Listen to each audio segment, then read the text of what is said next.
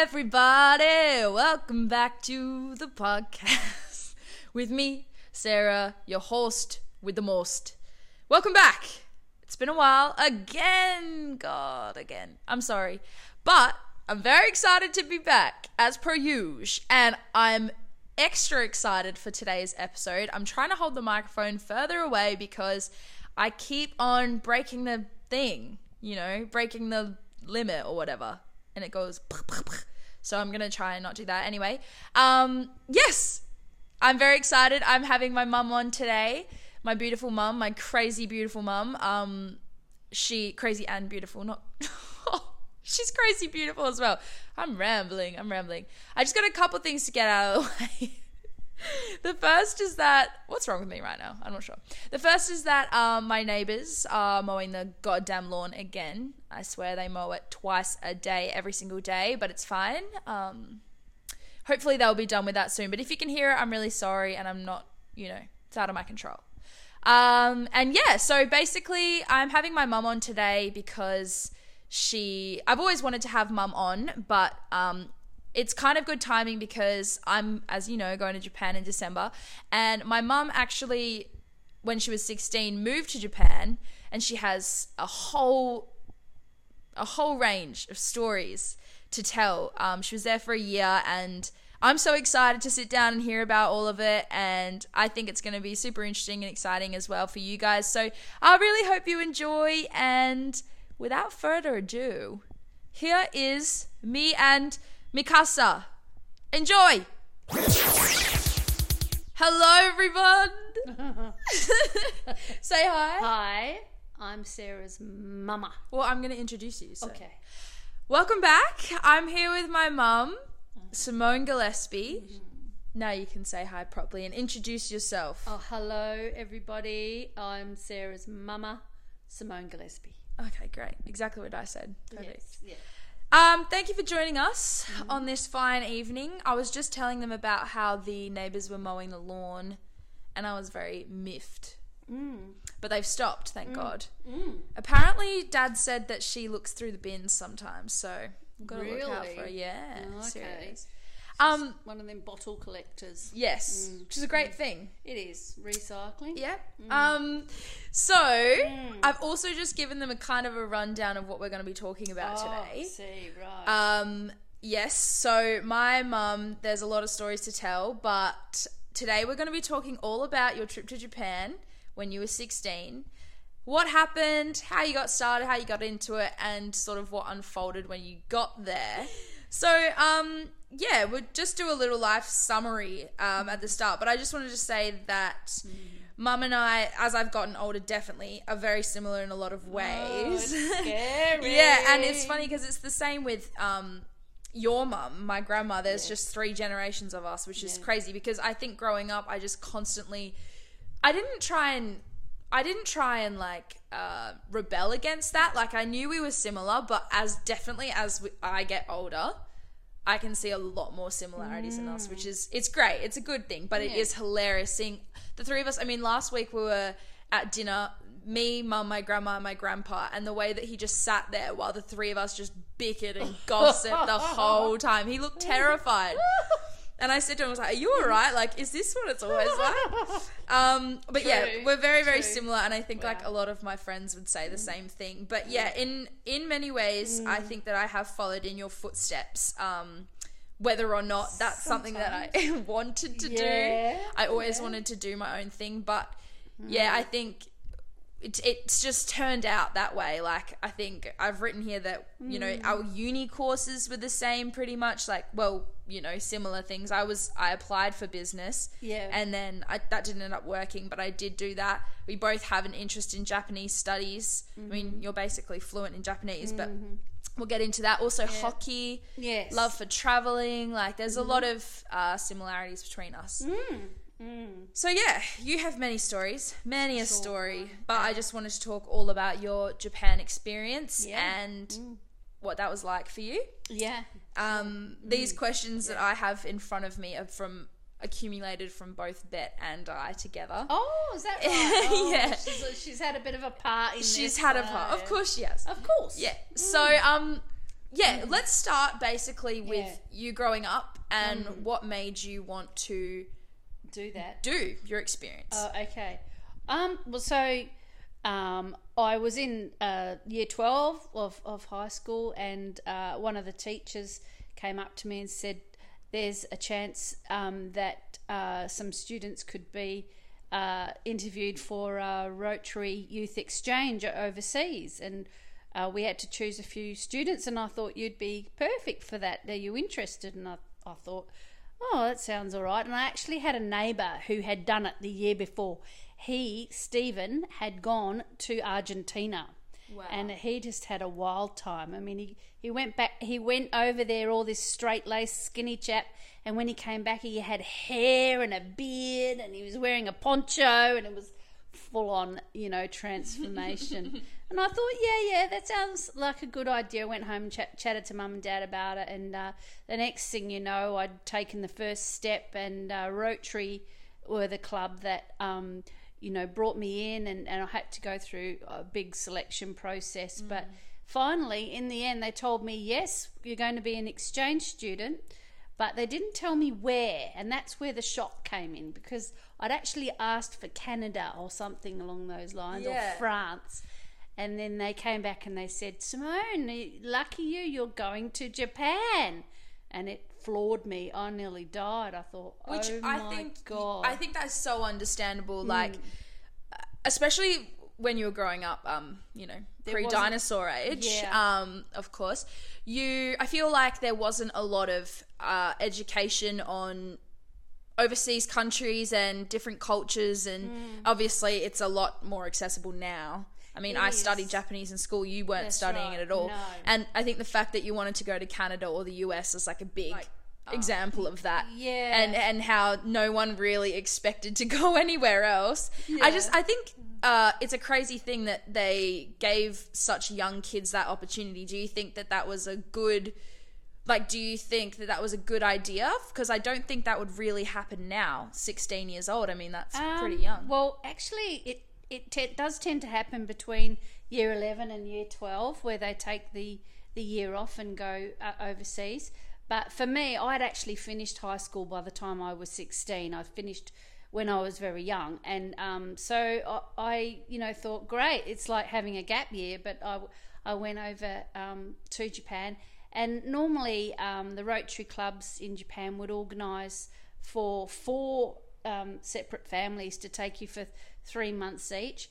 But for some absurd reason, and I don't know why, um, the they could only find one family for me, and I spent the entire twelve months living with this one family. And so, you, as you can imagine, we got very close, and luckily, uh, you know, we all got along. And uh, but I think it was a different experience for me compared to other exchange students in that I had the full 12 months yeah wow with one set of people. that's yeah. insane yeah, it was And- insane.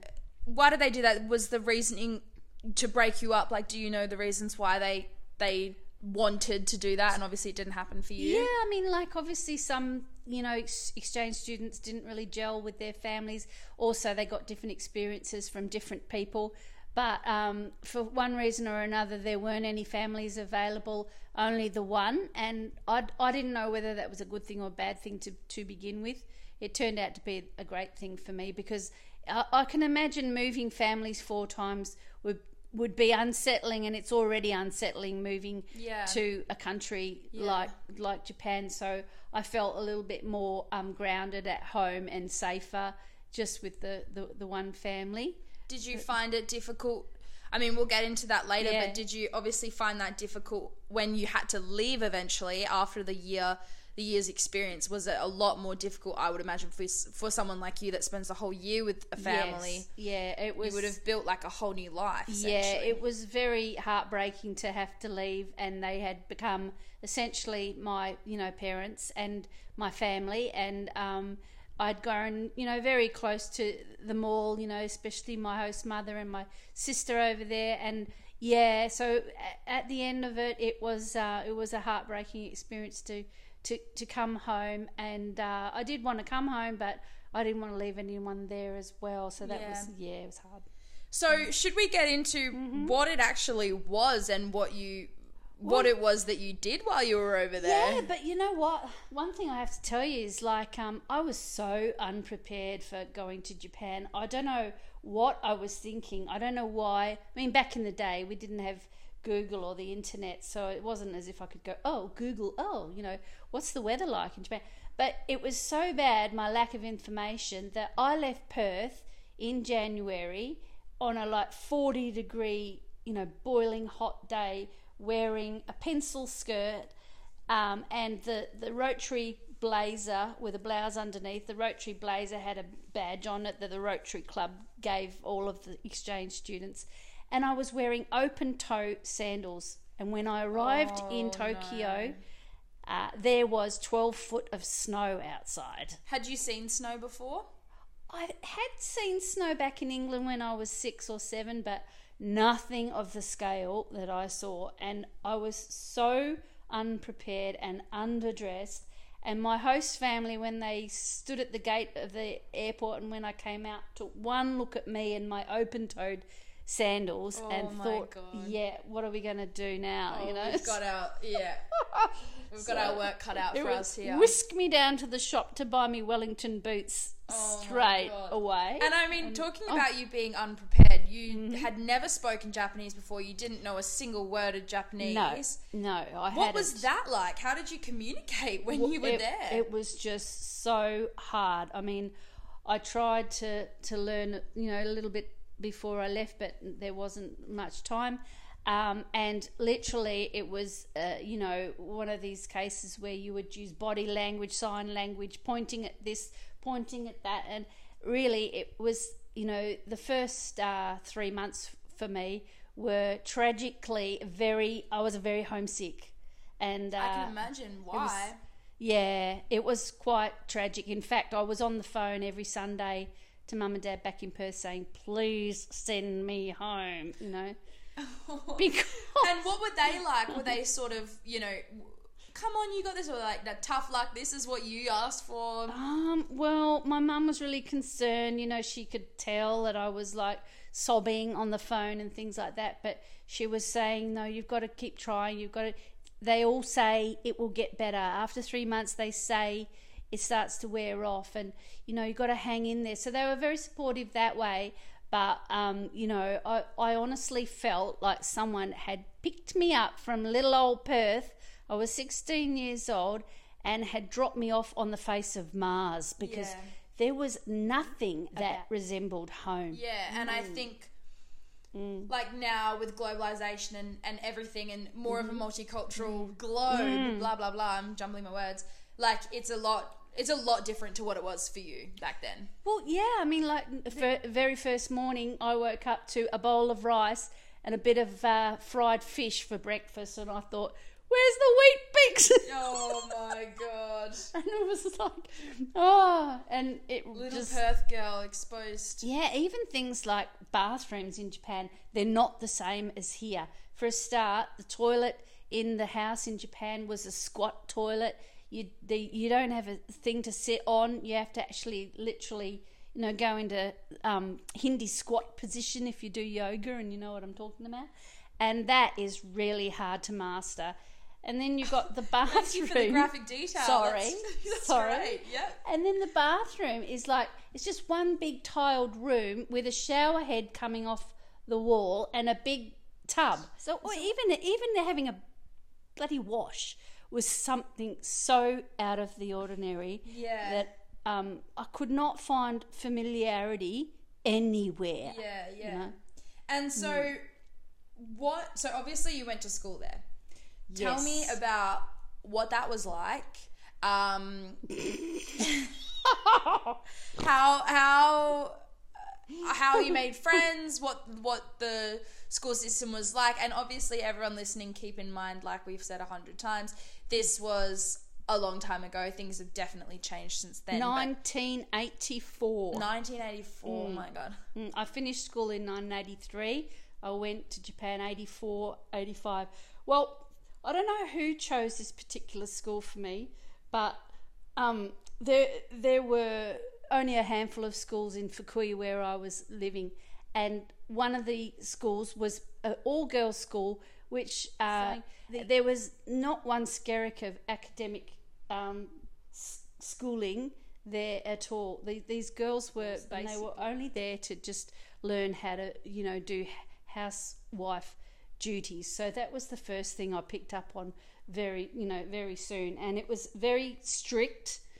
We had to wear like a sailor style, uh, typical Japanese um, school uniform, which looked like a sailor boat neck top, white and navy. Those were shocking. I've seen photos Yeah, of those. and the pleated skirt with with little white socks and these black loafers, and then and then in the winter time you'd have a big coat and you had to wear boots as well, like you know. And it was kind of even that was just so weird. I mean, putting that on for the first time, I was thinking, what the heck? I'm wearing a sailor suit. Terrible.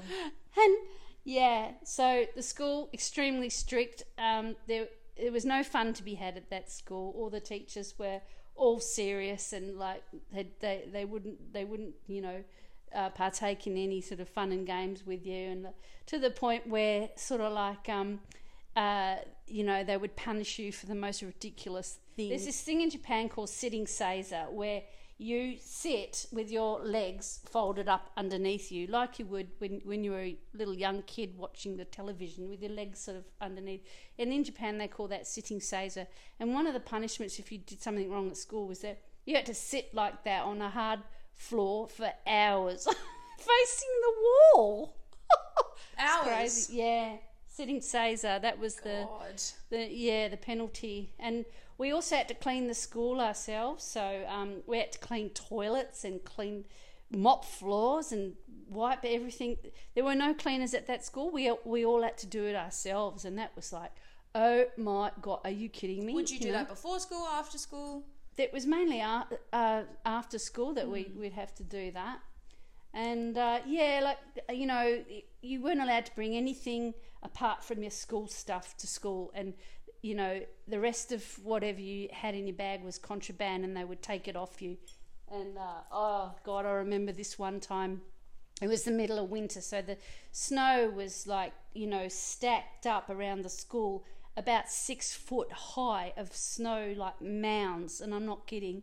There was that much snow in in this town I was living in, and uh, I was walking into the the school grounds with a with another girl from my school, and she whispered to me, "Oh, there's a search! There's a search! Quick, have you got anything in your in your bag? You know, you'll need to get rid of it." And I'm like, "A search? You know what? What? What?" And this is all. So she's speaking Japanese to me, of course, and I'm just like, "What the heck?" And she, she said, "Oh, you know, have you got lipstick? Have you got a comic? Have you got anything that's not to do with school?" And she dug a hole in the side of this mound of snow that was in the school grounds.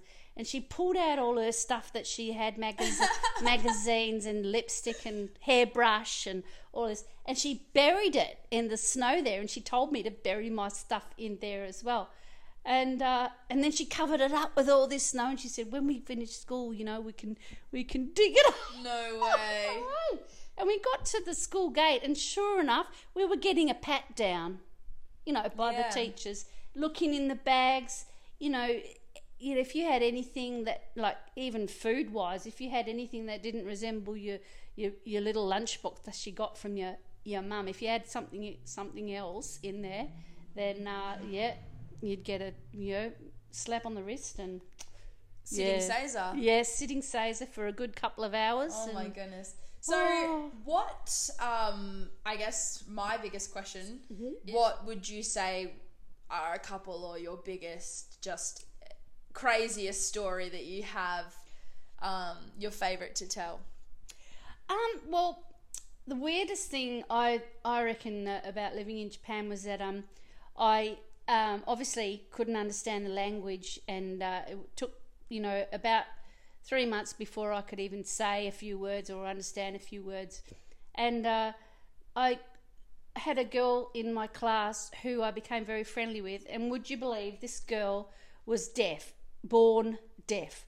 So she was in the same boat as me in that she could not understand what everyone was saying to her either because she had to she had to lip read and stuff like that. And she and I clicked because I couldn't understand what anyone was saying to me, and she couldn't understand what anyone was saying to me. So she then sh- um, taught me how to read uh, sign language. Oh wow. Yeah, and then I started to communicate with her using sign language, and th- you know, I also she could lip read what I was saying. And this little girl was so cute. Her name was Saki, Saki. little Saki, and uh, she uh, lived just down the road from me. And we used to ride our little treadly bikes to school along the river, and we'd catch the bus in the snow, you know. And she, it was really great, you know. And she, she, she and I just sort of we were in the same boat for different that reasons. mutual sort yeah, of yeah, yeah, understanding. understanding of each Yeah. other. Yeah. She actually um, was deprived of, of oxygen at birth because her umbilical cord got tangled, and she she suffered brain damage, and her eyesight was really bad, and she she was deaf at birth. Wow. Yeah, yeah. But her and her family were really, really nice to me, and um, it really made my life, a, you know, a lot better because I had someone at school who who who could understand. What did you find to be the hardest challenge, Hmm. and how did you overcome that? Well, you know, food was really, really hard in Japan. Well, you would have been so uncultured with your food. I mean, what was happening at home? A lot of Well, a lot of curry. well, Curry. yeah, obviously curry, Yeah. but Um, yeah, like plain food, like barbecues, salad, and stuff like that.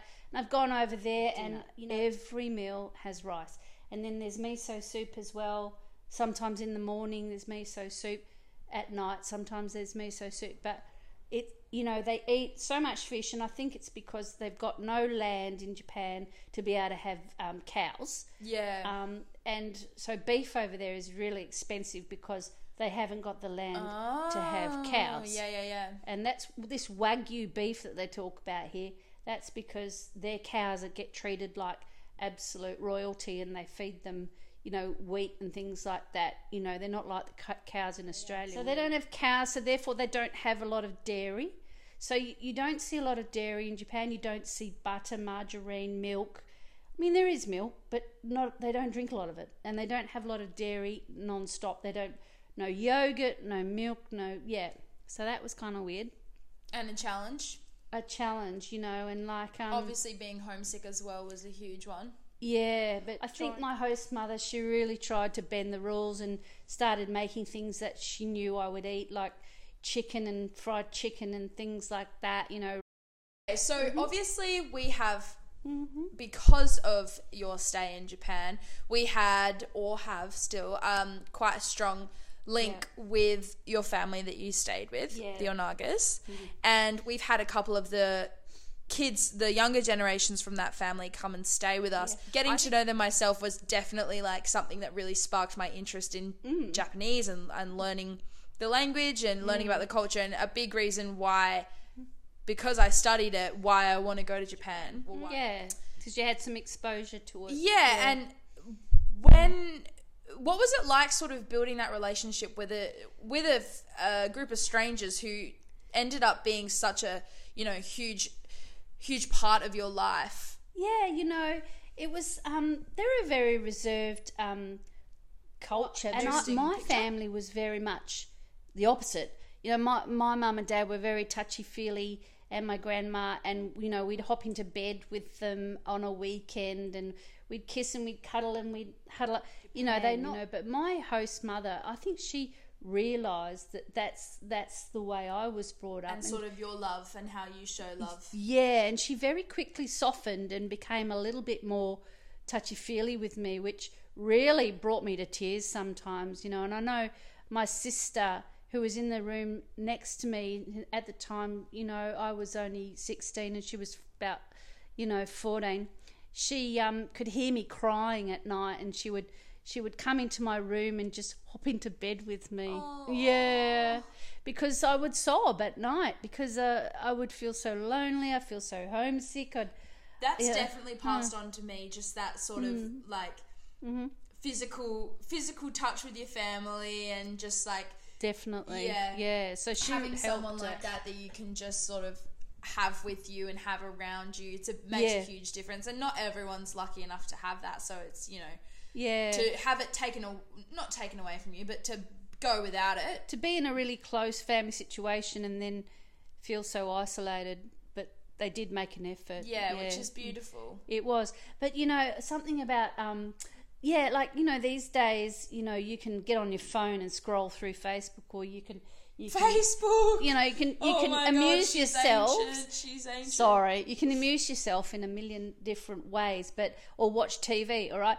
Over in Japan in 1984, there was no English channels on the TV. Every single channel was Japanese shows and even like Japanese pop music with all these Japanese singers and I eventually got right into it and by the end of the year, you know, I had my favorite Japanese singer and things like that but nothing was familiar at all and um, i couldn't sit in front of the tv with my family and enjoy anything because i couldn't understand anything There's a lot of things that we sense. sort of t- take Yeah, for granted, granted, day yeah. for day. Obviously, yeah unfortunately you know i used to like retreat to my room where the um, the music i was listening to at the time was INXS kick album and i would play that thing over and over that does not surprise me because you still play it over and over again. yeah INXS. My mom is the type of girl, okay, that plays her music full blast through either A, her shitty Kmart speaker that sounds like honestly it's it's worse than it's worse than nails on a chalkboard. Or she plays it directly out of her phone. Plus you have to listen to her screaming the lyrics oh I've she got a better you speaker now. I've got a better literally in excess is drilled in my ears every day and it's unbearable anyway Oh, yeah, so INXS, Thompson twins, Cyndi Lauper, Sting. my host father, he bought me a tape machine, you know, big old sort of boombox tape machine because he could tell that, you know, I like that. And um, I put the tapes in and I would play INXS and Cyndi Lauper and and my my little Japanese sister, she was so sweet. She got into it as well. Oh, you know, bless her. she got into the music, and then she started to introduce me to Japanese pop singers as well. You know, so so that it was nice because I I, I retreated to my room a lot, and um, I felt really bad about it, but I just couldn't sit out there in the living room and. Just I think not, they understood it well by the sounds of it. Couple of times my host mother came in and uh, tried to coax me out of there and just sat down on the floor with me and put her arm around me. Oh, it was so sweet. Yeah, yeah. Um. Okay, so we sort of need to get moving on here, but the the link is that obviously I'm going to Japan very very soon.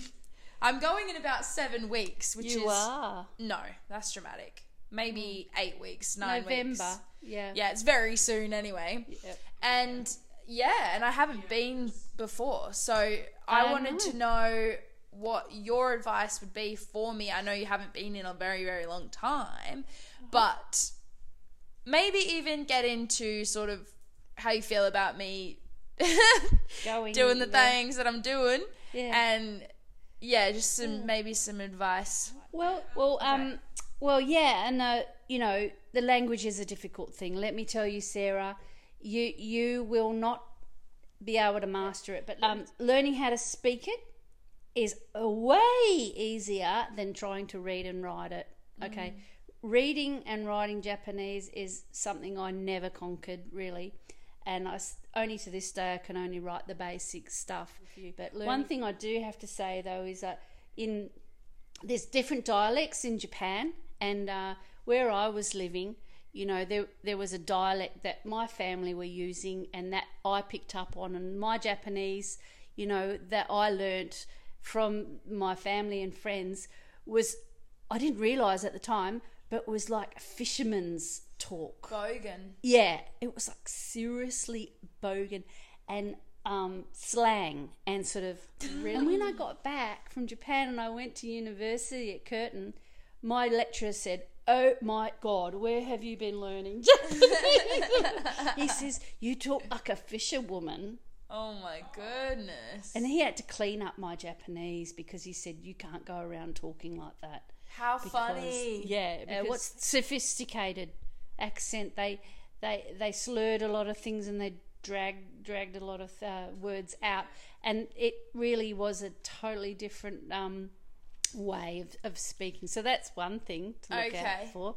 But Um, what do you think about me going to Japan th- and just your oh, overall? I think it's it? great. I mean, you know, uh, Japan's come a long, long way since I went there and felt like I'd been dropped on, you know, the face of the moon, you know, because it was really an unknown factor back then. No one knew anything much about it. But these days, you know, everyone knows a lot about it. And a lot of people are going there. And of course, a lot of people are going to ski in Niseko. I've skied in Niseko five or six times. I've been to Oh, Hokkaido, you know, more than 20 times I've been to Hokkaido. Oh my god, And, she's uh, flexing hard. yeah. She's flexing. And Hokkaido has the most amount of snow that you will ever see. And I spoke to someone today and I said, My Sarah is going to get the shock of her life when she sees just how much snow falls up there. I I remember when I first got there, our house was completely covered in a big snow dome, literally just covered. They had to dig a tunnel from the front um, do- from the front door to the street because that was the only way you could get there to go dig a tunnel. yeah, yeah. You're gonna need to wrap this up, Mum. I just wish you all the best on your trip to Japan. See Thank and do as much as you can. Thank you so much for coming on, Mum. Not a problem. And thanks, everybody. All right, we'll see you next week. Thank you guys. Bye.